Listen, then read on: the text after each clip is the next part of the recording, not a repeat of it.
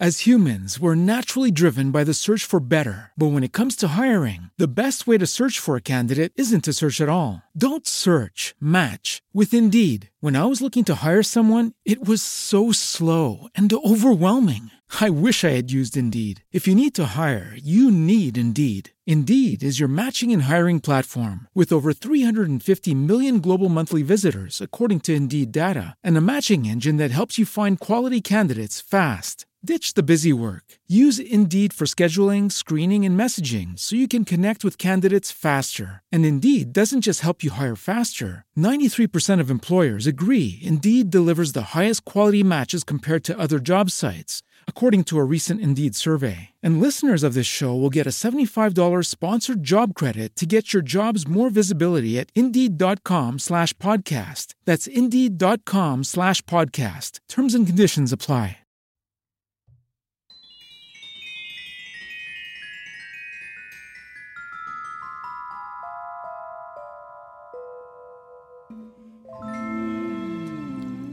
Velkommen til en podcastserie.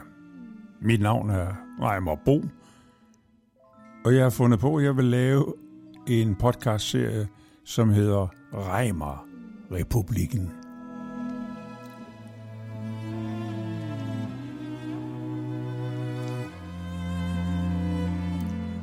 Det er faktisk en kok, der har givet mig navnet. Han sagde til mig, du skal da lave en podcastserie.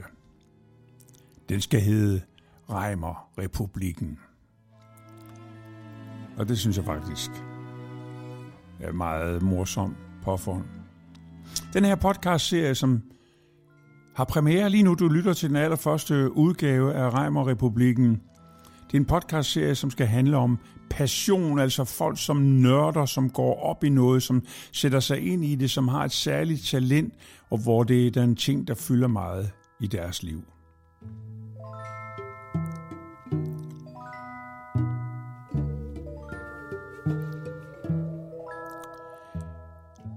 Det kan være lystfiskeren, musikeren, cyklisten, danseren.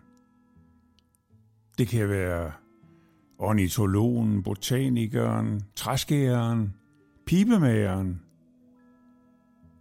Det kan være præsten, som har en tro, en passion.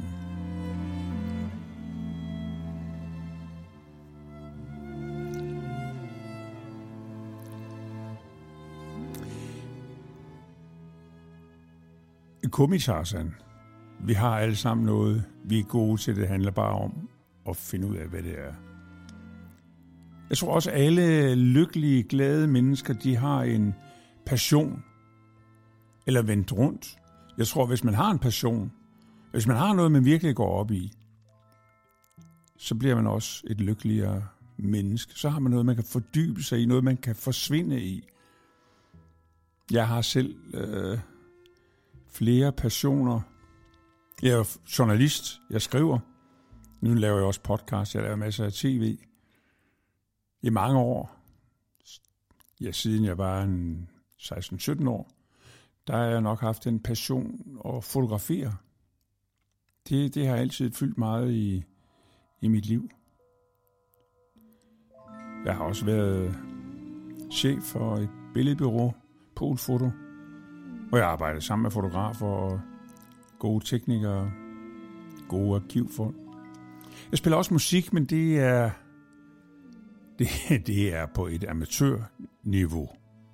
Men jeg nørder i det.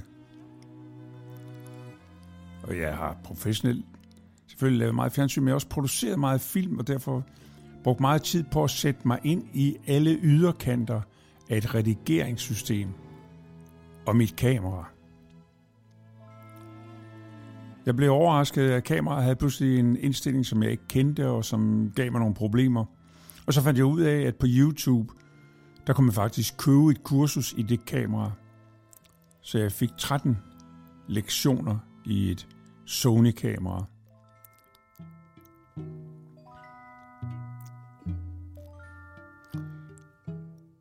Jeg var med til at lave en dokumentar om havfruemordet i 1964. Og fotografen, hun havde det samme kamera, som jeg havde. Og det var faktisk den indstilling, jeg var blevet, der havde taget benene på mig, hvor hun også røg ud i. Så var det lidt fedt, at man kunne sige til hende, du kom til at indstille det i C-scan.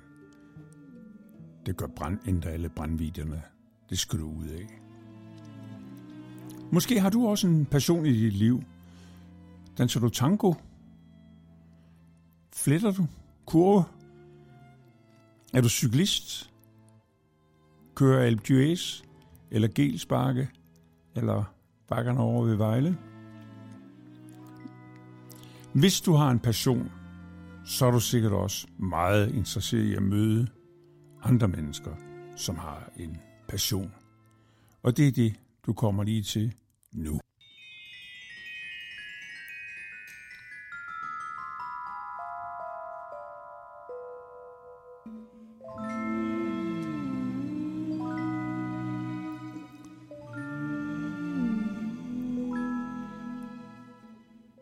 Og nu lige om lidt, så kan jeg byde velkommen til den allerførste gæst her i Reimer-Republikken. Han er journalist og forfatter.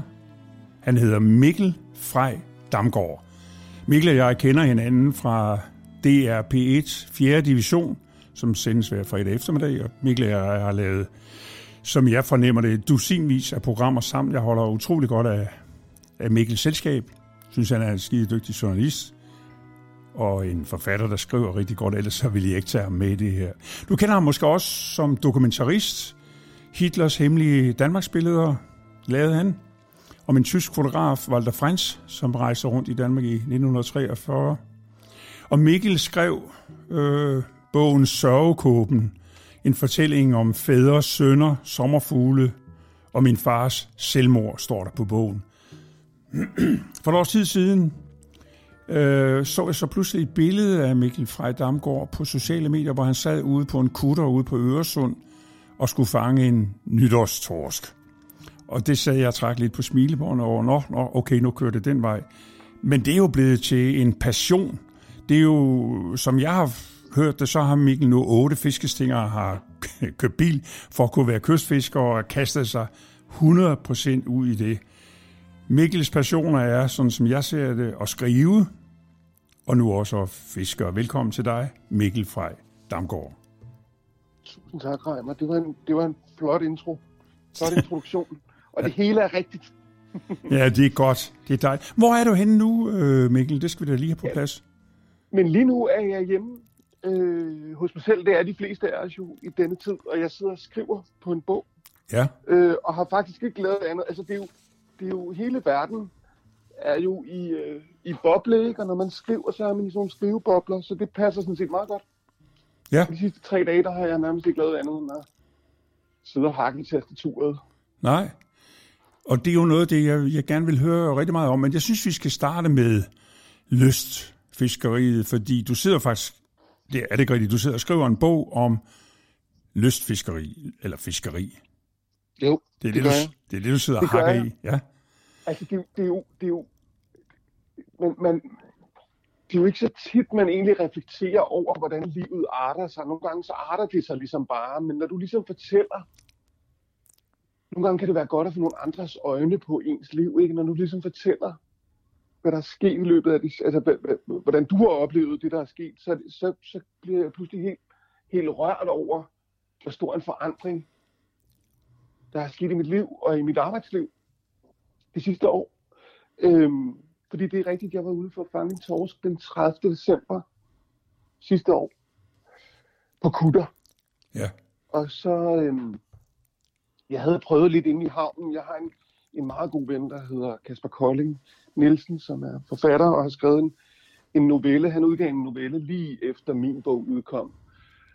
Og i den novellesamling, og en af novellerne hedder Den falske fisker, og den handler ligesom om, at den måde, vi ser på en lystfisker på, som et roligt, eftertænksomt, tavst væsen, hvis man ligesom trækker det ned over et menneske, hvad sker der så?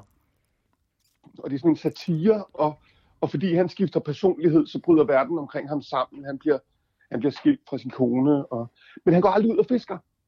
Men jeg synes bare, det var sjovt, det der med, hvad sker der egentlig, hvis man gør noget andet, end det man plejer? Så derfor købte jeg en fiskestang, for jeg tænkte, det vil jeg også prøve. Og så var jeg ude på kutteren der, blev inviteret ud af en af mine gode venner, og så jeg havde glædet mig helt enormt meget. Og vi stod der og fiskede, og der skete ikke noget. Og så, vi tog afsted klokken 8, og så skulle vi ind klokken 15. Og så tænkte jeg, nu giver jeg det et sidste skud, ikke? Vi havde fået en øl og en underbærk, og sådan sidste hug. Og så var der en torsk. Og det var en helt enormt stor oplevelse. Altså en helt overraskende stor oplevelse. Først så blev jeg forskrækket, og så blev jeg meget ivrig, og så pludselig, sådan en torsk står på 10 meters dybde, ikke? Så det tager noget tid at få den op. Så nåede jeg at blive lidt bange for, hvad må der egentlig komme op fra dybet, det sorte dyb dernede, som man jo ikke, altså man kan jo ikke se, hvad der foregår. Så derfor er man også nødt til at bruge sin fantasi. Altså det taler meget til det der med at prøve at bruge sin fantasi. Og så blev jeg helt, hvad nu der kæmpe står? Og så kom der en sød torsk op, men der skete ligesom endnu en forandring, fordi jeg kunne, da jeg fik øje på den, da jeg så endelig kunne se den, så måtte jeg ligesom bare have den. Jeg kunne slet ikke udholde tanken om, at den skulle undslippe, ikke? Og så lykkedes det også at få fat i den, og jeg var meget, meget stolt, og de næste dage, der brugte jeg enormt meget tid på at tale om og reflektere over, hvad der var sket. Og så siden der har det taget fart. Virkelig meget. Og så meget, at det er det, jeg laver nu. Jeg laver stadig noget for DR, men vi har også lavet tv om at fiske, og så skriver jeg for det blad, der hedder Sportsfiskeren. Ja. Og for Weekendavisen om lystfiskeri, og det synes jeg er helt vildt sjovt, og så er jeg ved at skrive en bog også. Og du var jo også vært, en af de to rigtig gode værter på Fiskebanku i sommer, altså noget fuldstændig totalt. Altså man skal tilbage til TV Stop, før der har været noget så vanvittigt, som at man spiller banko, og alle fiskerne, der er så 90, og så man udtrækker numrene ved, hvornår de får bid. Altså det er et rent TV Stop, fuldstændig. Ustyrligt, vanvittigt og skide underholdende. Ja, og Reimer, det der jo er sjovt, det er, og det ved du jo helt sikkert også, og især hvis man har været i nyhedsjournalistikken, ikke? Hvis man er tilpas mange år, så på et tidspunkt så begynder man at tænke, jeg har brug for at lave noget, som er helt knald i låget, ikke? Fordi det nu til at prøve at bryde de der rammer for, hvordan man laver journalistik, og hvordan man laver tv og sådan noget. Så da den her idé, den tog form, så var det jo fuldstændig fantastisk, og det gik faktisk rigtig godt. Men det, der var det mest vidunderlige, var det der med, at det var så skørt. Ja, og i den her podcast, der har vi så stor en produktion, og jeg synes, der skal også en breaker ind en gang imellem. Ja.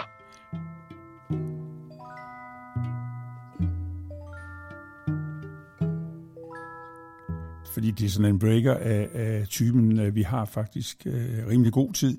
Fordi vi jo nu kommer til noget, som jeg slet ikke har forudset, nemlig til noget af det, jeg sætter allermest pris på hos mennesker. Evnen til at kunne genopfinde sig selv. Og hvis jeg må sige det på sådan en meget firkantet måde, så kan man sige, at du skabte meget diskussion, indsigt, åbenhed om et tabu, da du skrev om din fars selvmord. Og så kan man nok godt tænke nogle gange, bliver det så Mikkel Frey, ham med selvmord? Og det er et frækt sagt, ikke? Men du genopfinder dig selv. Det er sådan noget, jeg er helt vild med. Når folk lige pludselig, og du har beskrevet det så smukt lige nu, hvordan, ja, du fanger en torsk, men fiskeriet fanger sådan set for også fat i dig. Ja. Og nu har du bare en helt ny bane, og det aner du jo ikke for 1,5 år siden, at der stod en bane og ventede på dig, eller hvad? Nej, og det tror jeg i virkeligheden, at det som jeg er allermest glad for, og allermest taknemmelig over, at lige præcis, så kan man sige, det selvmordet, min fars selvmord og den måde, det rejste ind i min verden, var jo nemlig definerende, ikke? Altså under overfladen fyldte det på mange måder det hele, og fyldte mine tanker på alle mulige måder, ikke? Og så var det selvfølgelig et ønske om at prøve at komme til at leve med det på en anden måde, at jeg lavede det arbejde. Men lige præcis det der med, at det faktisk er muligt. Det er faktisk muligt at vende tingene på hovedet. Og det er ikke, fordi man bliver en helt anden, men det er muligt at gøre noget andet og komme til at lære noget nyt at kende. Og det, der så har været med fiskeriet, som jeg virkelig vil anbefale alle mennesker, og det behøver ikke være fiskeri, det kan være hvad som helst, at undersøge i sig selv, der er nødt til at være sådan nogle, der er tre ting, som jeg og det skriver jeg også om, som har gjort, at det virkelig har været interessant. Ikke? Og jeg prøvede også at fortælle lidt om det før. Det ene, det er at lære noget med sit hoved. Det kender du også til, ikke? Jo, klart. Sæt sig ned og læse om, det kan være en historisk tidsalder, et eller andet, ikke? At lære noget, og så få en ny måde at se verden på, en slags mental paradigmeskift. Men så var der jo også noget med at lære noget med sine følelser, ikke? Det der med at blive bange for, hvad er det, der kommer op? Eller sådan, jeg må bare have den fisk, eller den det er umuligt præcist at genfortælle, hvordan det føles, når man fanger en fisk. Men det er virkelig særligt, ikke? Fuldstændig. De følelser, der går igennem kroppen der, det er jo også noget, man lærer noget af, ikke? Og giver mulighed for at reflektere over. Og så er det sidste lag, at der er noget helt praktisk med kroppen, som man skal lære. Hvordan giver man modhug? Hvordan føles det at stå i vaders til livet, hvis det er sindssygt koldt? Hvordan skal fisken fightes? Hvordan føles det, når man prikker en fiskekrog ind i sine fingre, eller når man skvatter og river sine hænder til blods en februardag ude ved Svenskeholm, uden at fange den havørred, man var taget ud for at fange, ikke? Ja. Og så det er ligesom de tre lag, hvor man kan lære noget nyt.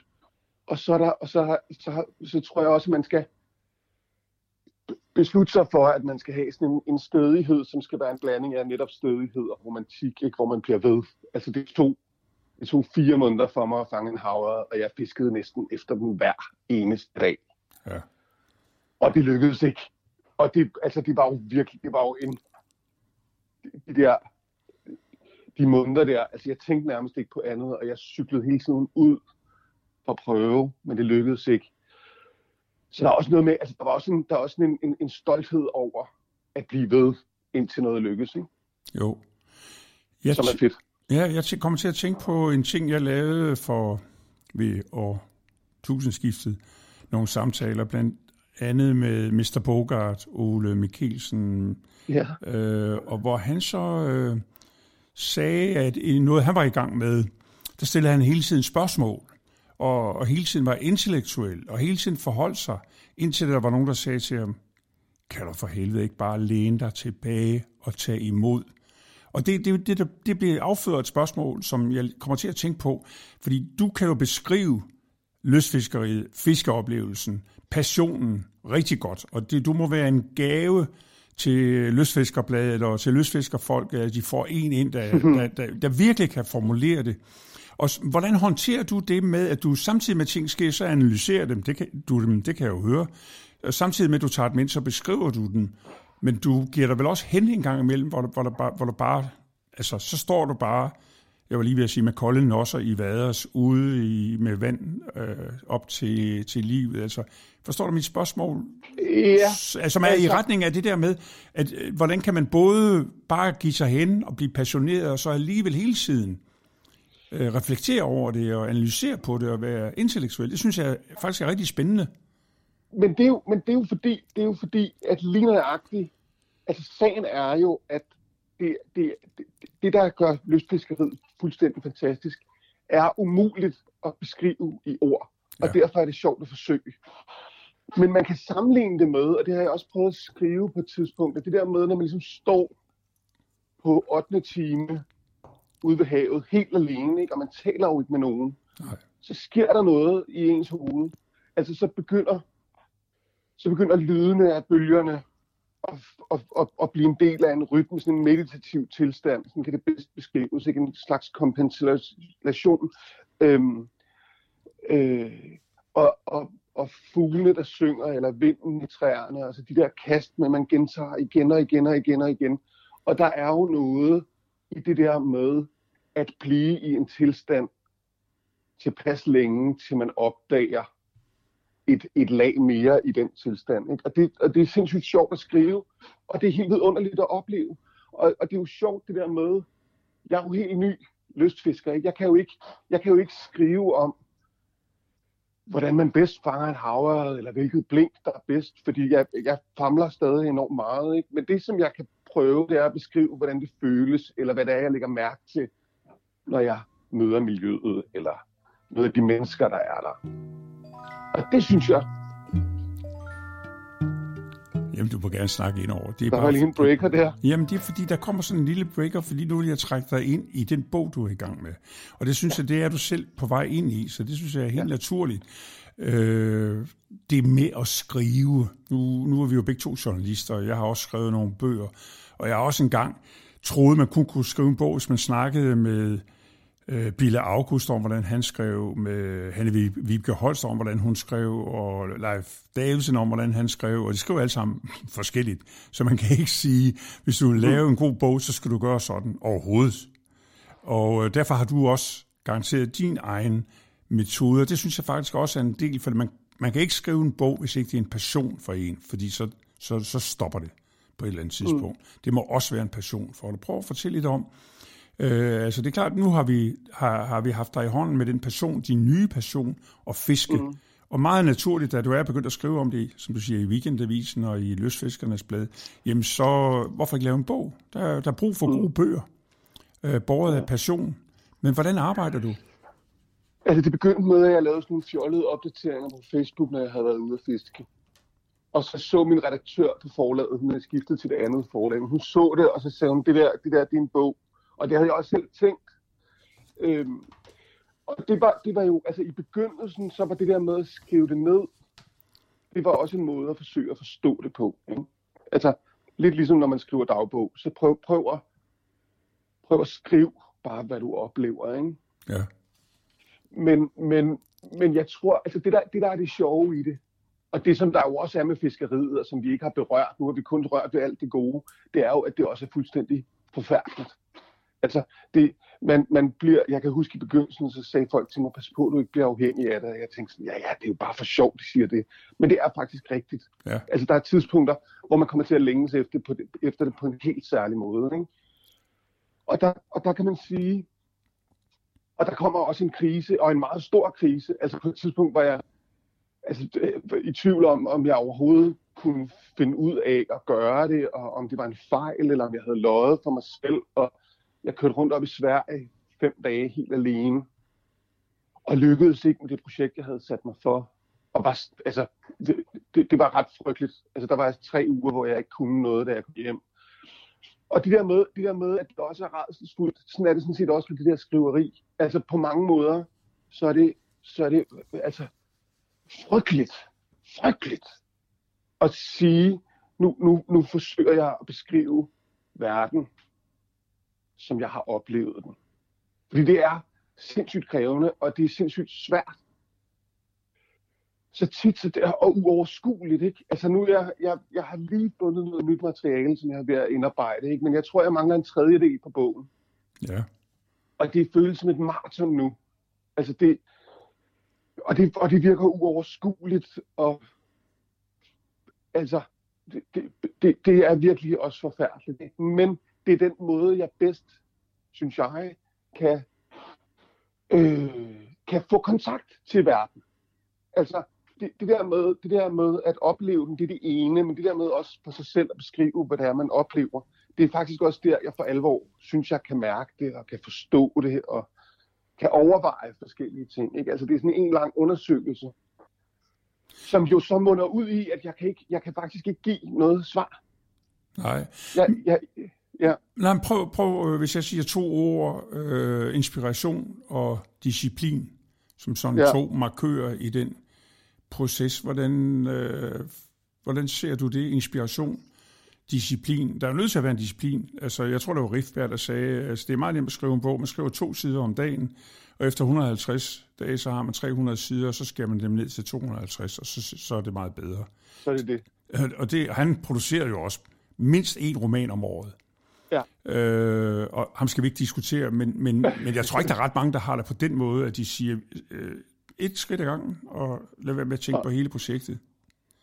Jeg kender nogen, der kan det der. Jeg kan det virkelig ikke. Altså, det er... jeg har prøvet, altså... og sige, du skal skrive 5.000 anslag om dagen. Det er ikke engang særlig meget. Det er 2,5 sider på computeren, ikke? Ja. Og så skrive på, så skal jeg sætte kryds på køleskabet, og det lykkedes aldrig. Og tit, så når jeg skal gøre det sådan, så bliver det ret dårligt. Jeg skal sådan helst gå lidt rundt om det. Så stiller jeg tænder i min computer, og så tøffer jeg sådan rundt i min lejlighed, og piller lidt ved nogle bøger, eller læser et eller andet. Og så pludselig sætter jeg mig over, og så kommer der sådan en eksplosion, hvor jeg så får lavet 20.000 anslag, eller sådan noget. Det er en god bid. Det er et kapitel, ikke? Altså, hvor du har du går rundt om bordet, piller lidt ved bøger og andet, indtil du finder en indgang i... Ja, men det er lidt det, der er lidt svært at sige. Ja, okay. Altså, jeg skal have en idé med et eller andet, jeg godt vil fortælle, ikke? Jo. På et eller andet sted i bogen. En eller anden oplevelse, eller et sted, som har betydet noget særligt, eller en anekdote, jeg har hørt, som jeg gerne vil folde ud. Ikke? Og så går jeg sådan lige nu er jeg ved at skrive noget om en abe, der redder en familie. Okay. Den fornemmer, at der er noget galt, og så er meget urolig, og det gør så, at familien flytter sig, og så sker der faktisk en katastrofe, så det vil jeg faktisk ikke sige så meget mere. Ah, nej. Men det lykkedes familien at undslippe. Det er en rigtig historie, det her. I virkeligheden. Og som passer ind i en lystfiskerbog. Jamen, som jo lidt passer ind i det der med, hvad er det, den der aben fornemmer? Hvad er det, hvad er det den fornemmer? Ikke? Og hvad er det, jeg fornemmer? Hvad er det, vi fornemmer? Ja, fedt. Og Reimer, det som er tesen, det er, at der er en verden, som vi fuldstændig går klip af, fordi vi låser os i nogle bestemte måder at fungere i verden. Og det her er ikke sådan noget hokus pokus med, at der findes en anden dimension og sådan noget. Ej. Det er bare noget med... Og det ved jeg, at du også ved, ikke? Du er glad for musik og for sanselighed og den slags. Ja. Altså det der med, hvis du lytter til havet, og for alvor lytter til det, så vil der også ske noget i dig, ikke? Præcis. Og hvad er det? Og det er jo nok meget svært at sådan give et samlet svar på. Men det har eddermame været fantastisk at stå derude. Og så det vildeste med fiskeriet, ikke? Altså nu sætter du det op som en modsætning, ikke? Disciplin og inspiration, ikke? Det der med, at man altså, fuldstændig meditativt har gentaget den samme bevægelse time efter time og minut efter minut. Det samme. Og bang! Så sidder der et levende væsen i den anden ende af din line, og den springer op gennem vandet. Og jeg lover dig, at den måde, du er til stede på, når det sker, det overstiger alt, hvad du nogensinde har prøvet. Du flytter dig fra den der meditative tilstand til en anden instinktiv tilstand, som handler om at løse en opgave, som er ret dramatisk. Det er virkelig fedt, Reimer. Altså, det er virkelig, virkelig fedt. Men jeg har faktisk prøvet, sidst jeg fangede en fisk, det var faktisk i en lille sø langt inde i Lapland, og jeg havde levet af tørkost, og der var hedebølge, sommeren 99. Jeg var kommet fuldstændig... Altså simpelthen tørstig og, at det hydrerede frem til en hytte, hvor der så var en kvinde med sådan et samisk-indiansk udseende, som kiggede på mig, og så spurgte hun, hvad er planen? Og så siger jeg, det er at holde hviledag i morgen. Det var fornuftigt, sagde hun, fordi så skal vi 2 ting. Vi skal ud og fiske, og så skal vi høre på min radio, hvis vi er heldige, kan jeg fange VM-finalen i fodbold. Frankrig mod... Hvad fanden var det? Bosnien? 98 var Brasilien i 98. Nej. Vi er i 19. I 19. Ja, du kan alle... Du er Brøndbyer, så du... Det er også. Men der var jo ikke nogen slutrunde i 19. Det må have været i 18, så. Ja, så... Ja, nu skal jeg lige tænke mig alvorligt om. Ja, okay, så har der været 18. Ja. VM i Rusland i 2018, som Frankrig vinder over Kroatien. Ja, Kroatien, netop. Og hun holdt med Kroatien, fordi hun syntes, de var små, så hun holdt med de svage, ikke? Ja. Hun tog mig ud på en fisketur, og nu skal jeg ikke overtage din historie, men der fangede jeg faktisk en røding. Ja. Og mærkede den der oplevelse, også fordi jeg havde jo ikke fået noget frisk mad i halvanden uge. Altså, jeg har kun fået tokker, som er udmærket. Men at pandestege sådan en fisk der, det er bare for at bekræfte, fordi du talte til mig lidt som om, at jeg står... Jeg har ikke oplevet det, du har oplevet. Det er fantastisk. Nu skal jeg lige tilbage til det med skrivningen. Har du nogle... Det hører man jo også forfatter, der har nogle ritualer, at de skal slukke for sociale medier, og de skal slukke for deres telefon, og nogle ritualer om det tidspunkt af døgnet. Det skal, har du sådan et tidspunkt af døgnet, hvor det skal foregå på, når du skal skrive? Nej, det er noget rundt. Men det fungerer ofte bedst om aftenen. Men nej, der er faktisk ikke, i hvert fald ikke et system, jeg har identificeret endnu. Okay. Jeg tager indimellem i nogle refugier og skriver lidt. Det ved jeg, og det synes jeg er spændende. Der er et sted nede på Møn, der hedder Villa Gras, som er det sted, hvor Elsa Gras, forfatter og dramatiker, boede i sine sidste ret mange år. Og det er nu lavet op til sådan et sted, hvor kunstnere kan komme ned og så betaler man et ret lille beløb, men så kan man ligesom være der i ro og fred, ikke? Ja. Og så har vi nogle venner, der tager derned. Og det er sådan set ret effektivt. Jeg har forsøgt, og det er Christian Bang Foss, der har skrevet den fremragende Frank hjem. Han skrev den bog ved det, der hedder æggeursmetoden. Og det vil sige, at man i en time, man sætter et æggeur på en time, og så arbejder man igennem i den time. Og det er ret effektivt, men det er meget svært for mig. Altså det er... jeg tror også, jeg sagde før, hvis jeg prøver at gøre det alt for pligtagtigt, så bliver det tit, så begynder jeg også at famle i teksten. Og mine tekster er bedst, hvis jeg bare skriver det, som det er. Og ikke alt for meget hus på hus. Og hvis det bliver for stramt, så begynder jeg at stikke af i alle mulige reflekterende retninger, som ikke er så fede. Så der er sådan lidt, der er sådan lidt kaotisk støj rundt om mig, og så pludselig så sidder den der, og så kan jeg få det ud over ham. Men fjenden er jo, siger nogen, overspringshandlinger, og det er derfor nogen blokerer deres computer, så Franzen, der, den amerikanske forfatter, han har en computer, der totalt blokerer, så den ikke kan gå på nettet, fordi ellers vil han lave en overspringshandling. Og læse mails og gå på sociale medier og sådan noget. Det ved ikke, hvordan du har det med... Jeg vil ønske, at jeg kunne finde ud af det, men jeg er simpelthen så dårlig til det. Og det er måske også derfor, det er så hårdt at gøre det. Fordi det er virkelig en lang række af overspringshandlinger. Og en uendelig af dårlig samvittighed over at gøre alt muligt andet. Så jeg vil ønske, at jeg var bedre til det. Men det er jeg virkelig ikke særlig god til. Jeg vil ønske, at jeg var bedre til det. Men det sjove er, at... Ja, jeg var ved at starte en jingle, jeg har stoppet den igen. Ja, men det er sjovt, fordi det tænker jeg jo også over det der, men hvorfor så egentlig skrive, når det er så rædselsfuldt? Altså, men det er bare det sted, hvor jeg bedst kan lide at udtrykke mig. Så når det så lykkes, så kan jeg virkelig godt lide det. Altså, og så synes jeg også, det er også der, jeg på bedste vis kan gøre rede for, hvad der foregår inde i mig. Og det kan jeg altså virkelig. Det kan jeg virkelig godt lide. Men er det ikke også det, man kan... Jeg har jo siddet og sagt, at jeg synes, du skriver virkelig godt. Og det gør du. Og du har stor sans for sprog. Og vi kommer om lidt... har jeg en lille hint til det, som du i... 4. division har udnævnt som ikke bare Danmarks bedste roman, men verdens Pontoppidans Lykke-Per.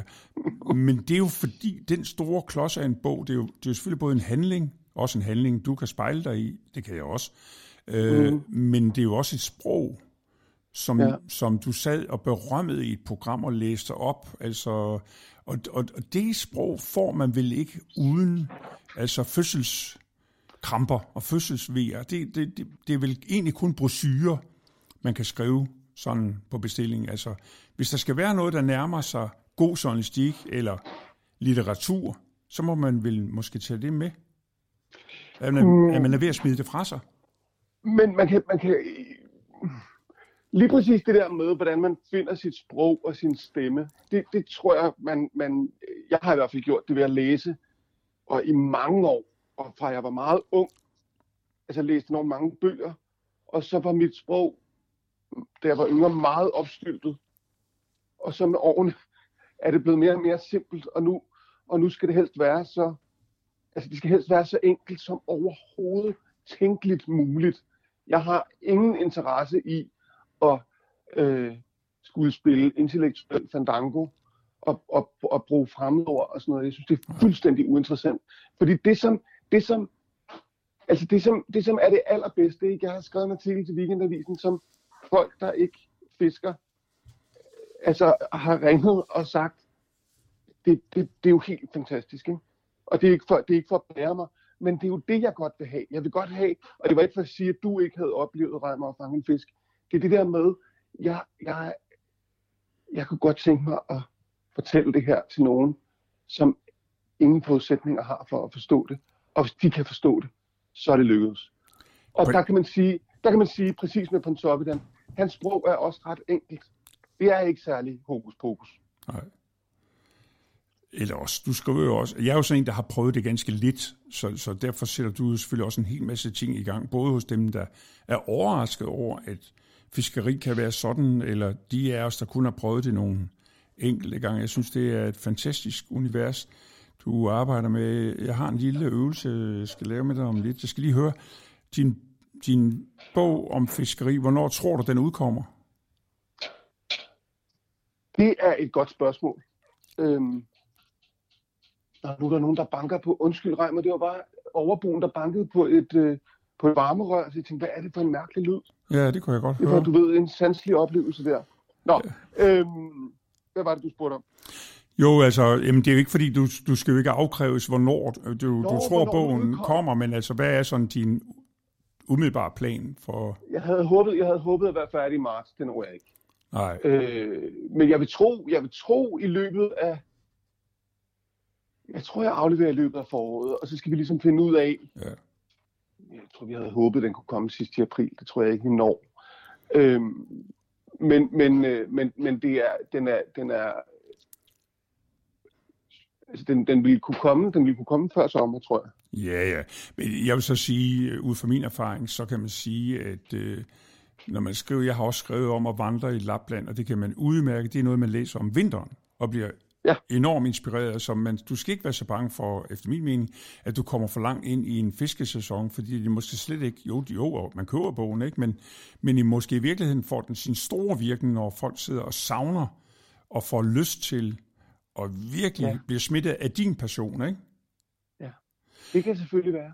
Altså jeg synes, det i det hele taget er svært at gennemskue det der med, hvornår bøger skal udkomme og sådan noget. Det var jeg meget optaget i første gang, og det er jeg ikke.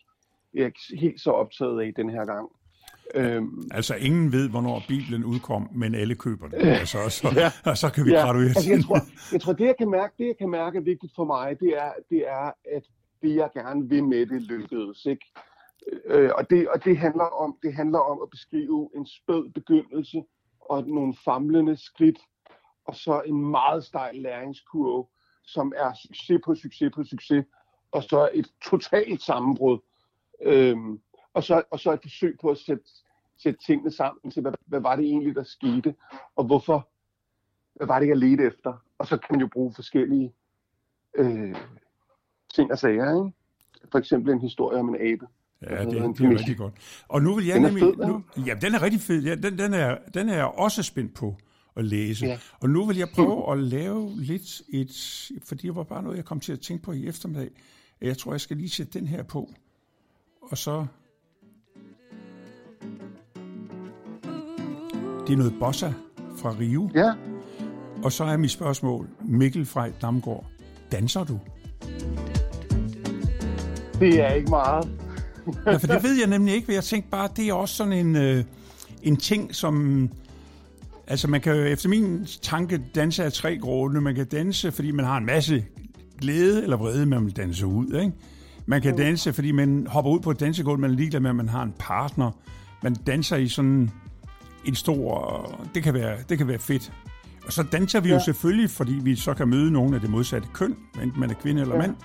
Og så kan det være en del af en forførelse, og det er jo smukt. Ja.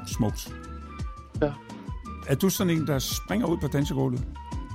Nej, ikke længere. Jeg gjorde det ikke. Da jeg var yngre, gjorde jeg det meget. Min søster og jeg, når vi var til fest, så fyrede vi den af. Ja. Men nej, ikke så meget længere. Nej. Men det er jo ret interessant, det der, i den her sammenhæng, ikke, når jeg siger det der med, at der også er noget kropsligt at lære, ikke? Altså, så er der jo også en tilstand at træde ind i, hvis man tør lade kroppen styre showet, ikke? Du fanger fuldstændig min association, som jeg ikke vidste, om ville blive fuldstændig malplaceret, eller hvad, du fanger det fuldstændig. For der er jo et eller andet, når man hører det her, ikke? Altså... Jo, men jeg kan godt se det, og jeg kan også komme til at længes efter det, når du spiller det, ikke? Ja, ja. Altså, man kan sige, det sker indimellem, at jeg danser, men der er desværre lidt for langt imellem det. Altså, hvor længe er det siden, du har danset? Ja, men det er ikke så længe siden. Ej. Det er nytårsaften, for eksempel. Godt, fedt. Men jeg synes tit, det er noget, der er forbundet med alkohol og sådan noget. Og det er også lidt ærgerligt, ikke? Men fordi man... Jamen, og nu siger jeg jo selv det der med, at hvis man ligesom tør åbne sig, så kunne man måske lære en masse om alt muligt. Jo. Og der er det jo et godt eksempel på det. Jamen, det var bare det kan godt være, at jeg skal begynde. Jamen, det var bare lige en association. Jeg havde da sad og tænkte på dig i eftermiddags, og så kunne jeg jo ikke vide, hvordan det... Jeg kan godt lide, når der er et kort, man ikke kender i bunken. Ja. Og nu er jeg på vej med jinglen, fordi nu er vi sådan under det, der hedder indflyvning. Og... Mikkel, jeg har været rigtig glad for, at du har sagt ja til at være den allerførste i Reimer-Republikken. Og meget gerne Reimer. Ja, men du har... Det er altid dejligt at tale med dig. Ja, i lige måde, det var jeg sikker på, men du hjælper mig jo i gang, fordi jeg har jo givet mig en forpligtelse, at jeg vil lave det her hver uge i måneder, år.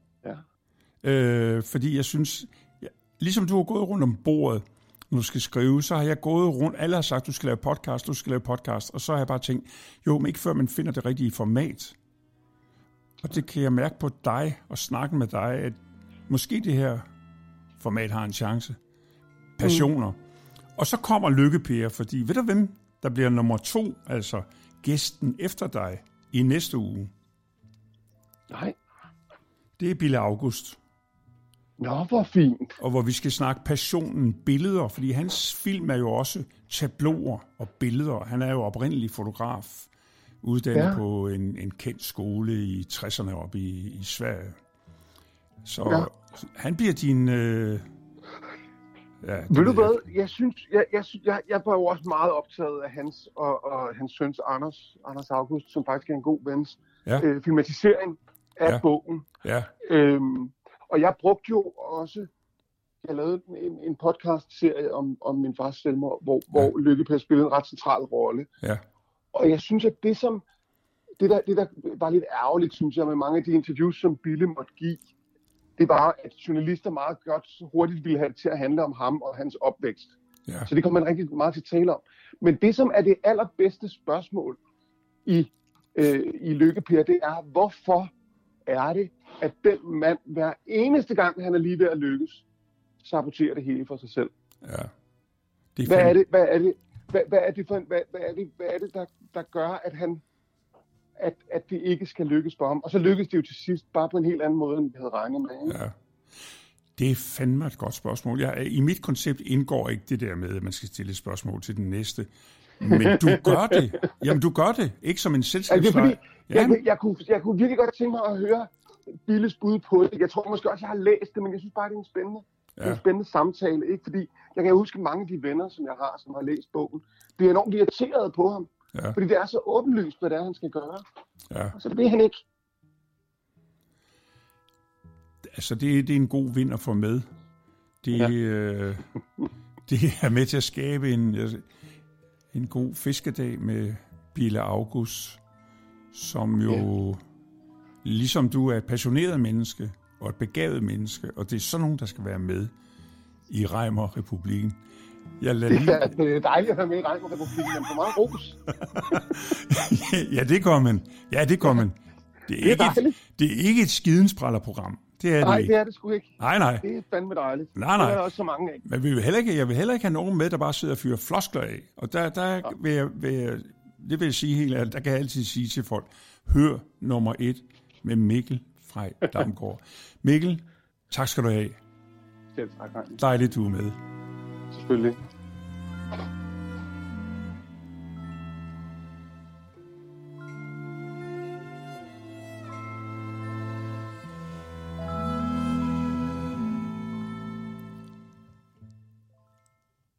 With the Lucky Land Slots, you can get lucky just about anywhere. This is your captain speaking. We've got clear runway and the weather's fine, but we're just going to circle up here a while and get lucky. No, nothing like that. It's just these cash prizes add up quick. So I suggest you sit back, keep your tray table upright, and start getting lucky.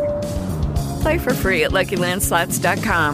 Are you feeling lucky? No purchase necessary. Void where prohibited by law. 18 plus terms and conditions apply. See website for details. With the Lucky Land Slots, you can get lucky just about anywhere.